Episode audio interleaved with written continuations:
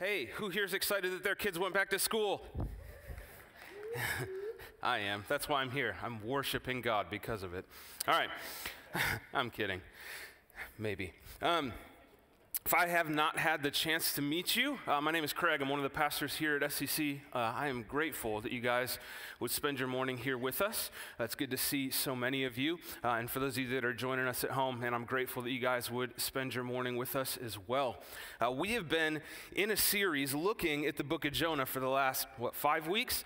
Uh, and we're going to keep going, all right? Um, Brad was supposed to be back today, and due to circumstances, he's actually taken a few more weeks. So you're stuck stuck with me, all right? Um, uh, so, again, right, all this summer I have asked you guys be praying for Brad.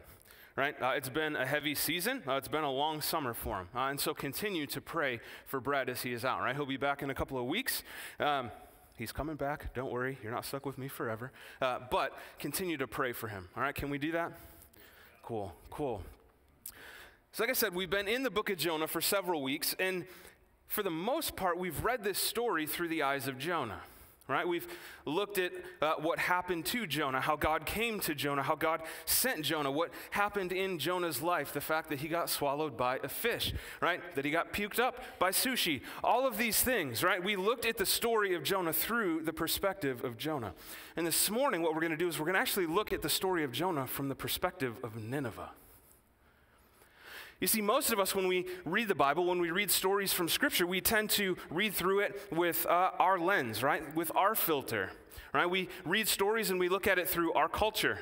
We look at it through uh, our circumstances or things that have happened to us, both currently or in the past. And so we tend to gravitate to certain aspects of a story and we tend to miss other parts of a story.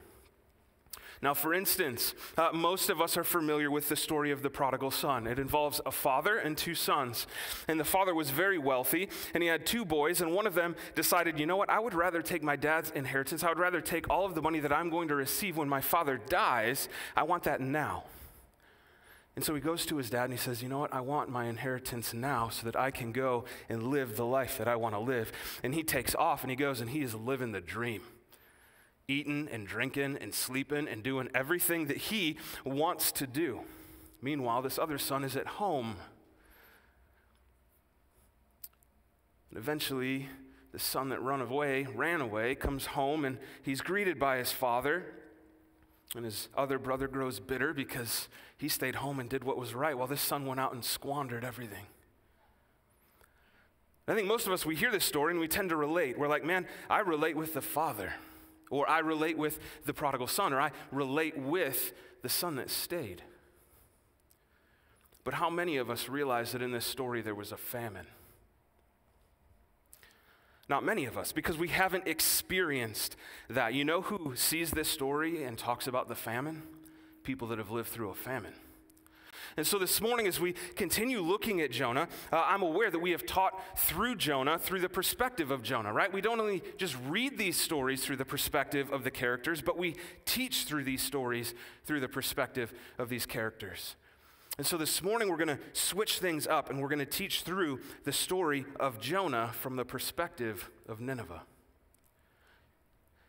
All along, I've said, hey, we're doing this all in check in, and the goal of this series is we have some heart work to do as we're going to engage our community, as we're being called to literally drop everything and give it to Jesus, there is heart work to do. And we're going to see that there's more heart work to do, right? But week one, just to give us a refresher, it is the summer. Week one, we said, man, there's some heart work to do in our view of people, right? That Jonah didn't want to go to Nineveh because of those people, and that each of us have people in our lives that we would consider to be, quote, those people. And we ask the question like, are you allowing your sociology to influence your theology? Meaning, do you use your perspective, your view of people to dictate how you follow God? Because there's heart work to be done in regards to how we view people and how God views people. And then in week two, we saw that we have some heart work to do in regards to how we try and save ourselves right? That they, we're constantly in this tension of trying to do things for ourselves. To Jonah, he ran from Nineveh, and that was his attempt at saving himself. To the sailors in the story, they offloaded their cargo. They started rowing harder. They started casting lots. They started calling out. Those were acts of saving themselves. And when it comes to our attempts at saving ourselves, we need to be aware of it. We need to name it, we need to give it to God, and we need to invite God into it. Week three, we saw that there was some heart work in regards to idolatry and repentance. That most of us are going to obey God up until the point that it touches the very core of who we are. We're willing to do everything until it hits that spot and it's game over. Right? And we, we talked about idolatry. We talked that an idol is anything that you love more than God, trust more than God, or crave more than God. And when it comes to a point where our idols, where our sins, where our attempts at living life without God become too much, we can't help but turn back to Him. That this is repentance, it's turning back to Him. And we talked about the beautiful truth that God hears repentant people.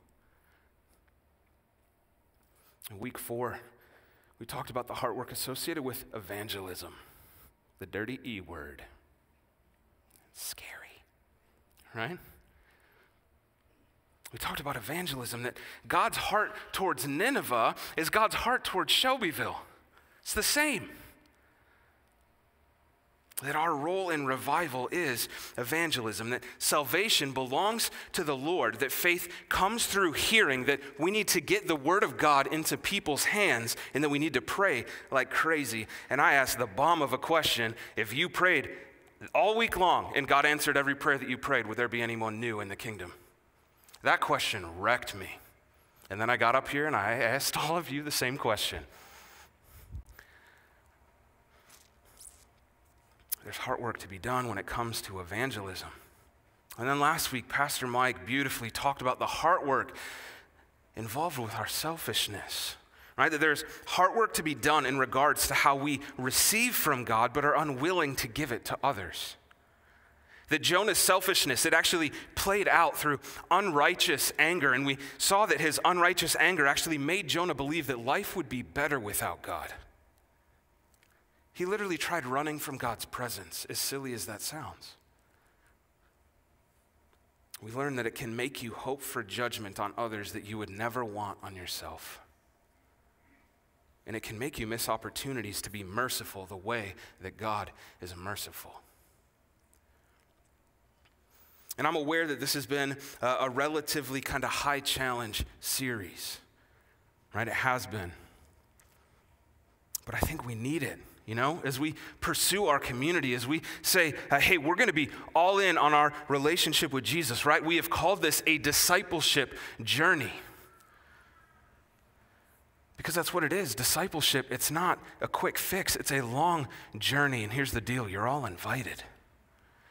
Man, it doesn't matter if you can't stand God, you're invited. It doesn't matter if you got questions, you're invited. It Doesn't matter if you just started following Jesus, you're invited. Maybe you've been following Jesus for a long time, you're invited. Maybe you followed Jesus for a long time and you've walked away, you are invited. We're not doing this because we have all the answers. We're doing this because we're pursuing the guy that does. Amen? Amen. You know, it doesn't matter where you're at spiritually, you're invited into this journey. And so this morning, as we look at this familiar story, this fishy tale about a faithful God, we're going to look at it from a slightly different perspective. We're going to look at it through the lens of Nineveh because while we're all Jonah, we're also Nineveh. We are. We were in need of saving. And so today we're going to see that there is some heart work associated, even from Nineveh's perspective, from Nineveh's story. You know, what happens when we read this story is an account of everything that God did so that Nineveh could hear how much he loved them. You know, instead of reading all four chapters, you're welcome. We've edited this down a little bit. This was actually taken from the message, which is a paraphrase of the Bible. It's not a word for word translation, it's not even a thought for thought translation from the original language. This is literally a summary that was written. So this covers the book of Jonah. It says, One day, long ago, God's word came to Jonah, Amittai's son, Up on your feet and on your way to the big city of Nineveh. Preach to them. They're in a bad way, and I can't ignore it any longer. But Jonah got up and went in the other direction to Tarshish, running away from God. He went down to the port of Joppa and found a ship headed for Tarshish. But God sent a huge storm. The waves were towering, and the ship was about to break into pieces. The sailors took Jonah and threw him overboard, and immediately the sea was quieted down. Then God assigned a huge fish to swallow Jonah, and Jonah was in the belly of the fish for three days and three nights. Then Jonah prayed to his God from the belly of the fish. I was far down as a body can go, and the gates were slamming shut behind me forever. Yet you pulled me up from the grave alive, O God, my God. I am worshiping you, God, calling out in thanksgiving, and I will do what I promised to do. Salvation belongs to the Lord. Then God spoke to the fish, and it vomited up Jonah on the seashore. Next, God spoke to Jonah a second time Up on your feet and on your way to the big city of Nineveh. Preach to them because they're in a bad way and I can't ignore it any longer. This time, Jonah started off straight for Nineveh, obeying God's order to the letter. And Jonah entered the city, went one day's walk, and preached. In 40 days, Nineveh will be overthrown. The people of Nineveh listened and trusted God. They proclaimed a citywide fast and dressed in burlap to show their repentance. Everyone did it rich and poor, famous and obscure, leaders and followers. When I read this story, as someone from Nineveh, I cannot help but be blown away at how God worked and orchestrated all of this so that I could hear that He loved me. Right? God loved me so much that He sent His prophet to come and tell me. And when that prophet decided that I wasn't worth it, God sent a storm to get his attention. And through that storm, a bunch of sailors heard how much God loved them and they put their trust in him. And even though the storm wasn't enough to get his attention, at the peak of Jonah's hatred for me, God sent a fish to save him from drowning. Not only did that fish save his life, but God allowed Jonah to see his failure and how much God loved him in the belly of that fish. And God loved me enough that he gave Jonah a second chance to come and tell me about him. And even though Jonah's heart wasn't in it, I heard how much God loved me in those five words that he preached. And I mourned the ways that I had wronged God, and I mourned the ways that I had wronged other people, and I gave my life to Him. I realized I had nothing without Him, and that I was facing destruction without Him. When I think of all that God did so that I could hear of his love for me, I could not help but respond in awe. Every one of us has a miraculous story just like this. And it may not involve a raging sea, it may not involve a fish, unless you're Joe Dial. It probably doesn't involve a five word sermon, but when you think of all of the things that God had to do, when you think of all of the things that had to occur so that you could hear of his love for you, I hope that your response is awe. Man, I grew up in church and I hated it. And when I got to be old enough, I actually I walked away from it. But God knew that I was in a bad place and that He couldn't let it go any longer. And so God sent this skinny little kid in bright yellow pants from Florida to Wisconsin. And he put the two of us in the same English class in ninth grade. And Mrs. Leishow for some reason, put the two of us in the same project. We had to work in the same group project from the beginning of the school year. And while this is all going on, God had to move a man named John and his wife Sarah from Illinois to Wisconsin.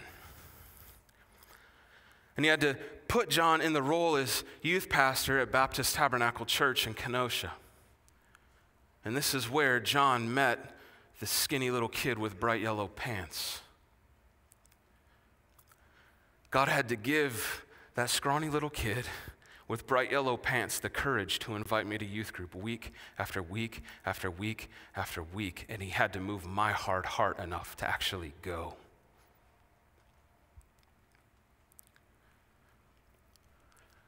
God had to lay my story on John's heart so that week after week we would stand in the dimly lit parking lot outside of the church after youth group and he would just sit and listen to me. And he had to lay it on John's heart to take a group of students to Toronto, Canada on a mission trip in the summer of 2001.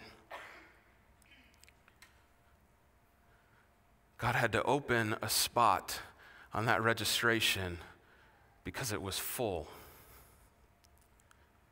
And then God had to work in my parents to let their kid go on a trip with a church that they really didn't know a ton about. And he had to get them to see the value in spending several hundred dollars sending their kid on a church trip when all their kid has told them is he hates church. And then God had to put me in a 15 passenger van and drive me to another country so that in the upper room of a little church in Toronto, Canada, I could hear how much God loved me.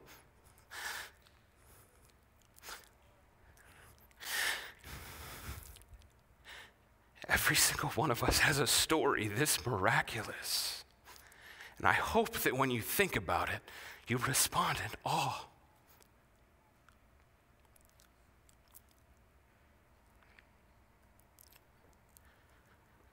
Church, we're Jonah, and at the same time, we're Nineveh. God saw us broken and said, I can't let this go on any longer.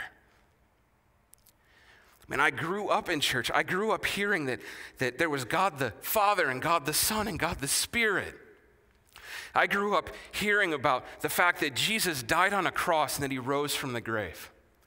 But not once did it ever click in my head until I was in Canada that He did that for me.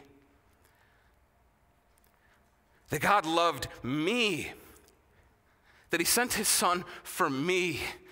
That His Son went to the cross for me and that He rose from the dead for me. It was not until I was in Canada that that clicked in my head. Praise God.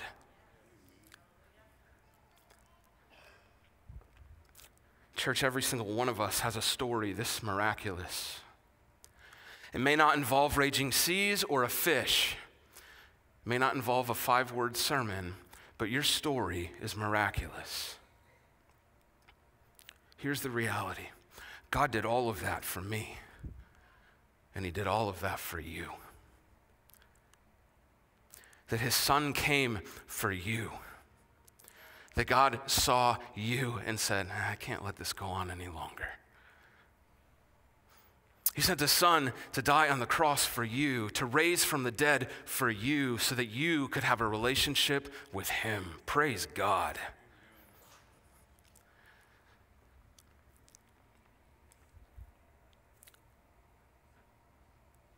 You know, it doesn't matter who you are. It doesn't matter what you've done.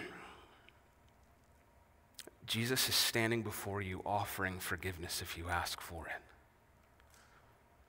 And you cannot out sin the possibility of forgiveness. You can't. You cannot out sin the possibility of forgiveness because there is more grace in the little finger of Jesus than there is sin in the vilest human being. Praise God. And this truth shows up in the Bible over and over again. And we saw it in Jonah, right? God saved sailors, God saved Jonah, God saved Nineveh. There's another beautiful story that that I want to look at this morning. It's found in Luke 7, starting in verse 36. It says, When one of the Pharisees invited Jesus to have dinner with him, he went to the Pharisee's house and reclined at the table. A woman in that town who had lived a sinful life learned that Jesus was eating at the Pharisee's house. So she came there with an alabaster jar of perfume. As she stood behind him at his feet weeping, she began to wet his feet with her tears, and she wiped them with her hair, kissed them, and poured perfume on them. So the Pharisee who had invited him saw this. He said to himself, If this man were a prophet, he would know who's touching him, what kind of woman she is, that she's a sinner. And Jesus answered him, Simon, I have something to tell you. I love this. It says that Simon was speaking to himself, and Jesus said, I'm going to answer you. Simon, I have something to tell you. Tell me, teacher, he said. Two people owed money to a certain moneylender.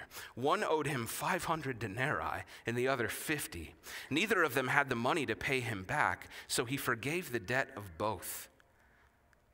Now, which of them will love him more? And Simon responded, I suppose the one who had the bigger debt forgiven. You have judged correctly, Jesus said. And then he turned towards the woman while speaking to Simon. He said, Do you see this woman? I came into your house, and you did not give me any water for my feet, but she has wet my feet with her tears and wiped them with her hair. You did not give me a kiss, but this woman, from the time I entered, has not stopped kissing my feet. You did not put oil on my head, but she has poured perfume on my feet. Therefore, I tell you, her many sins have been forgiven as her great love has shown. But whoever has been forgiven little loves little. Church, do you act as though you have been forgiven a lot? Or do you act as though you've been forgiven a little? Her many sins have been forgiven as her great love has shown, right? She shows great love because her many sins have been forgiven. When we stand in awe of all that God has done for us, we get on our knees and we wash feet and we give up what is most important to us. When we stand in awe of all that God has done for us, we stack chairs. When we stand in awe of all that God has done for us, we show up early and set up this space so people can come and encounter the God who saves. When we stand in awe of all that God has done, we don't just drop our kids off to hear about Jesus, but we tell them about Jesus. When we stand in awe of all that God has done, we stand in dimly lit parking lots pointing hurting high school kids to Jesus because they may grow up to be a pastor. When we live life in awe of all that God has done for us, we get on our knees, we serve, and we offer up the best that we have. This is the call to go all in, to give up the very best of our time, of our talent, and our treasures. This is the call to go all in. And how are you doing with this? I know that over this journey, we've had certain things that have kind of risen to the top, right? In the very beginning, honestly, we came to you and we said, hey, here's the deal. We want to do this, and it's going to cost a lot. We need you guys to offer up with your resources, with your treasures, and you guys have answered that very well. Right? Some of you guys are giving more money than you have ever given in your life, and I applaud that because it's huge to trust God with your finances. But what I've noticed is that we've offered up with our money. We've written checks and said, cool, go do it, but we're struggling to get involved ourselves. This is heart work. And we need to respond out of gratitude for all that He has done to us and for us. You know, Brandon came up here and was talking about COVID. And I know you guys hate the word. I hate the word too. But what I noticed is that COVID actually robbed us a lot of opportunity, didn't it? It robbed us the opportunity to be involved in things that we wanted to be involved in. It robbed us from the opportunity to honestly serve people in the way that for some of us we really feel gifted to serve. And what happened is uh, we could go to the grocery store where we could buy food to consume, and we could go and we could get takeout that we could take home and we could consume, and we sat around our house and we consumed. And we've lost a little muscle when it comes to serving other people. We've lost a little muscle when it comes to getting involved in things. You know, we sent out this survey, same thing that Brandon replied or, or, shared with you, right? We sent out a survey. 27 people responded to it. 25 of them said, I would gladly bring my kids to a midweek service. Two people said, I'm willing to help out once or twice over the course of the semester. If your excuse for not serving is COVID, here's the deal. If it's COVID, you wouldn't be bringing your kids. There's hard work involved.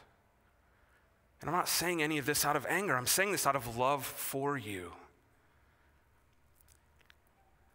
We need to operate out of a sense of awe for all that God has done for us. You know, what would have happened this morning if I woke up and I said, you know what, I just don't feel like doing my part today? I would have put so many people in a bind, and you'd be sitting here in silence. Just because I'm employed by the church doesn't mean that I don't play a part here.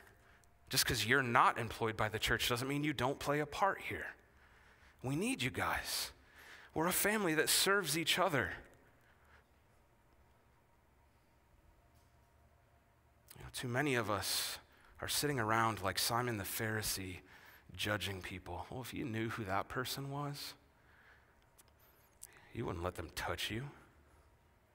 We're sitting on the side of a hill like Jonah, upset. God, how could you save these people? Really? Guys, behind the mind and will of God is the heart and compassion of God. Behind the mind and will of God is the heart and the compassion of God. But how often do we detach those from one another? Right? It was God's heart and his compassion for Nineveh that drove God's will to get Jonah to Nineveh. If God just said, You're going to Nineveh because you're going to Nineveh, so many things would not have taken place in this story. But it was God's heart for people. It was God's heart and compassion for Nineveh that everything took place in this story so that the people of Nineveh could hear how much God loved them. And what happens when we separate his will from his heart is literally what happens to Jonah, right? Jonah knows God's word, but he doesn't share God's heart. And so as a result, he grows legalistic about doing God's will, right? And he starts uh, obeying more out of a sense of burden and distress.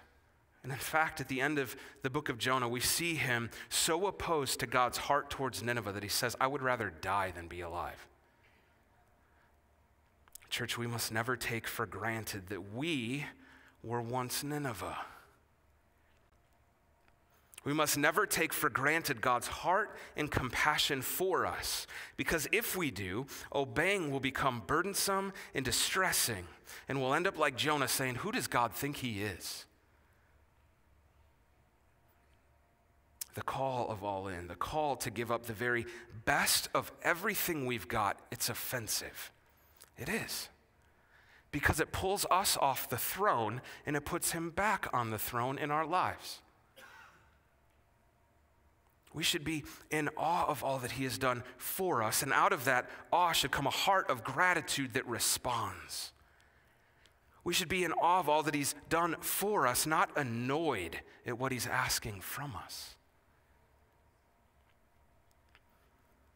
You know, this summer we've called this thing the all in check in.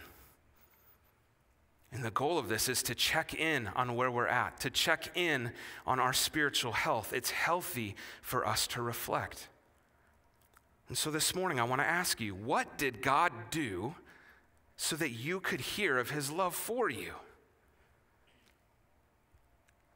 I mean, I sat in my kitchen on Friday and just thought of all of the things that it took for me to understand how much he loved me, and I bawled. The big old dude that gets up here and yells at you was freaking crying in his kitchen. How easy it is to forget.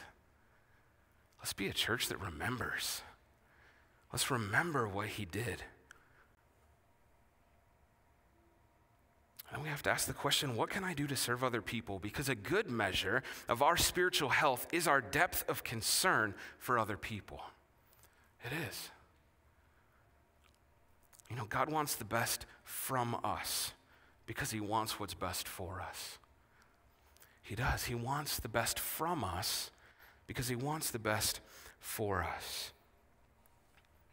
You know, when I was 18, still going to youth group, I had just graduated from high school.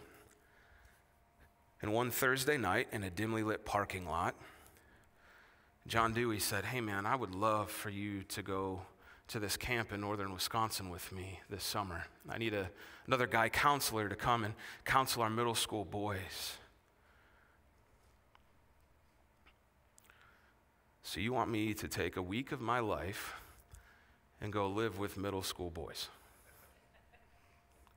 You want me to give up a paycheck to go live in a cabin with middle school boys? He's like, Yeah. And I went. I'm going to tell you this point blank if I did not go to Silver Birch that week, I would not be here today. I went to Silver Birch that week as an 18 year old kid confused on what my future looked like. I went as an 18 year old kid that was looking for an opportunity to help in some kind of way. And I spent a week with a group of middle school boys, and it changed my life. And I watched what God did in the life of this cabin of middle school boys and the 300 plus other people that were at camp that week. And while I was there, I, learned of this gap year program called the Nicolet Bible Institute. It's a one year program for people just like me that don't know what they're doing in life. So I heard about this program and I went home and went to community college and was working and it's like, man, I don't know what I'm doing. Maybe I should give that a shot. And so I went to the Nicolet Bible Institute at Silver Birch Ranch for a year and I met a girl by the name of Taylor. And then I put a ring on it. Many years down the road, right? And I fell in love with Silver Birch and what they did at Silver Birch. And I fell in love with Jesus more at Silver Birch. And I learned more about giving my life away at Silver Birch. And so every summer, the entire time that I was in college, I spent my summers at Silver Birch. And eventually, going from being on summer staff at Silver Birch, that turned into being full time staff at Silver Birch. And three and a half years after starting that job at Silver Birch, I met a man by the name of Jason Chenoweth in a dimly lit cabin in the north woods of Wisconsin, and he asked me a question that forever changed my life. He said, Would you ever want a job at a church? Now, what's crazy about this is that John Dewey, that youth pastor that took me to Canada, John Dewey, that youth pastor that took me to Silver Birch, well, he used to intern under that man, Jason Chenoweth, down in Chicago. And so while God was moving the scrawny kid in the yellow pants to Kenosha to meet with John Dewey, who he moved to Kenosha, he was working in the life of Jason and Jill, moving them from Schaumburg, from a community that they loved, here to Shelbyville so that he could be a youth pastor at a church in the middle of a cornfield. And he moved him here so that eventually he would sit in the role as executive pastor, and years and years and years later, he would meet with me at a camp and offer me a job. Church, I'm telling you this, man. When God asks the best of you, it's because He has the best for you. Never in a million years would I have thought that spending a week with middle school boys would move me to Indiana, pastor a church, foster a kid, and be a husband. Never in a million years is the life that I am living right now. I never, never thought that that would be the fruit of saying yes to a service opportunity. Church, there's going to be a shop in our community that's pointing people to Jesus, helping them find long term employment, and it's going to be for the good of our city. And that never would have happened if a scrawny kid in bright yellow pants would have never invited me to youth group. I have a seven year old kid living in my home because she needed a safe place to live for I don't know how long. And that's happening because Jason invited me to camp. John invited me to camp. I'm up here preaching you guys because Jason invited me to Shelbyville. Guys, when we stand in awe of all that God has done for us, we respond in awe. We can't help it. Man, long before I met John, long before I met Jason, God was at work for my good and for his glory. Man, if John would have said no to going to Kenosha, I would not be here today. If Jason would have said no to go to the call to Shelbyville, I would not be here today, right? If I would have said no to go to that service opportunity with middle school kids, I would not be here today. When God calls us to give up our time, our talents, and our treasures, it's because He wants what's best for us. Right? This is the call to go all in. It's not just a call to sacrifice, it's an invitation to something crazy that you could never imagine yourself. You know, when we stand in awe of all that God has done for us, we get on our knees and we wash feet and we give up what's most valuable to us. And when God calls us to give up our best, it's because He wants what's best for us. Let's pray. Jesus, thank you that my life is the wildest story that I could have never imagined. That you orchestrated so much so that I could meet you and hear of your love for me.